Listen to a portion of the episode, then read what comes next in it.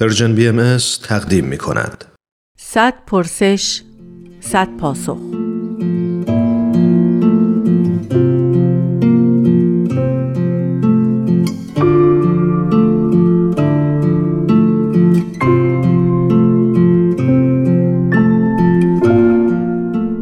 پرسش چهل و پنجم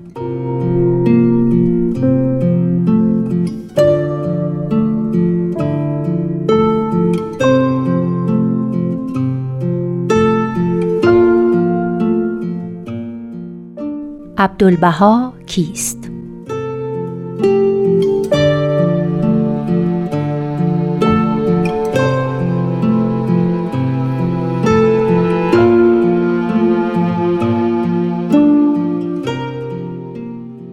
با عرض ادب و درود خدمت شنوندگان محترم بنده ریاض الفت هستم در پاسخ به معرفی شخصیت شاخص به نام حضرت عبدالبها که در آین بهایی به عنوان مبین آیات و مرکز عهد و میثاق هم شناخته شده اند می‌تونیم نکاتی رو خدمت عزیزان ارائه بدیم. در رتبه اول اینطور میشه گفت که در هر دیانتی ما با یک شخصیت اصلی که بنیانگذار و مؤسس اون دیانت هست سر و کار داریم که در ادیان ابراهیمی هم این مؤسسین معرفی شدن مثل حضرت ابراهیم، حضرت موسی، حضرت عیسی، حضرت رسول. اینها مؤسسین دیانت هستند که در کنارشون افرادی رو که مورد اعتماد و شاخص بودن به عنوان جانشین و به اصطلاح مرکز عهد و پیمان خودشون برای حفظ وحدت مؤمنین به اون دیانت منصوب کردن.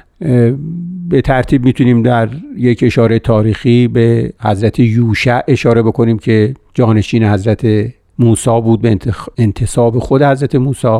حضرت یوشع ابن نون اینطور در تاریخ ذکر شده اسمشون یا در عالم مسیحیت می‌تونیم به پتروس اشاره بکنیم که نام پاپ از همین پتروس گرفته شده. تا می‌رسیم به دیانت اسلام که حضرت امیر به عنوان ولی منسوس و جانشین حضرت رسول منتصب شدند و به همین ترتیب در آینه بهایی هم ما می‌تونیم این شخصیت رو از لحاظ حفظ وحدت کل جامعه دینی در حضرت عبدالبها مثال بزنیم و توصیف بکنیم. البته معارف آین بهایی اشاره داره که مقام حضرت عبدالبها بسیار شاخص هست در حفظ وحدت کلی جامعه بهایی. و یکی از القابی که در آثار آین بهایی اشاره شده سر الله هست. سر الله یعنی سری که از جانب خدا برای بشریت ارائه شده و کسی به سر خدا آگاه نیست. یعنی همچین مقامی هست که شاید به راحتی حتی نتوانیم با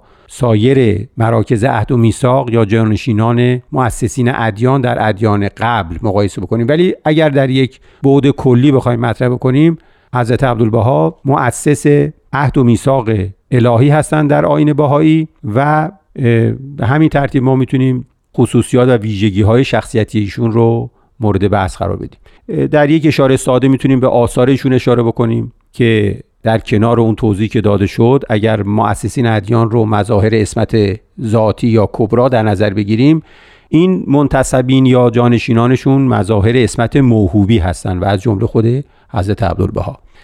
در سن شاید سباوت گفته شده یا 14 سال یا 19 سال اثری از ایشون صادر شده به نام تفسیر حدیث کنتوکنز و به قدر این اثر عظیم و زیبا و جالب هست در این سن سباوت که من خودم در یک تجربه شخصی این تفسیر رو به یکی از پروفسورهای شرقشناس ارائه دادم که خیلی مورد توجهش قرار گرفت. به حال آثار قلمیه بسیاری از ایشون باقی مونده برای حفظ جامعه بهایی و حفظ وحدت جامعه بهایی و عالم انسانی که به دو اثر در همین فرصت می‌تونم اشاره بکنم. یکی رساله مدنیه که خیلی مورد توجه افکار عمومی جهانی هست و یکی هم رساله سیاسیه. در مورد رساله مدنی که در ایام حیات خود حضرت بهاءالله به امر ایشون و توسط حضرت عبدالبها نگاشته شد و اهم مسائل مربوط به اداره جامعه و حفظ وحدت کلی جامعه رو مطرح می‌کنن. اگر بخوام چند جمله بگم در مورد رساله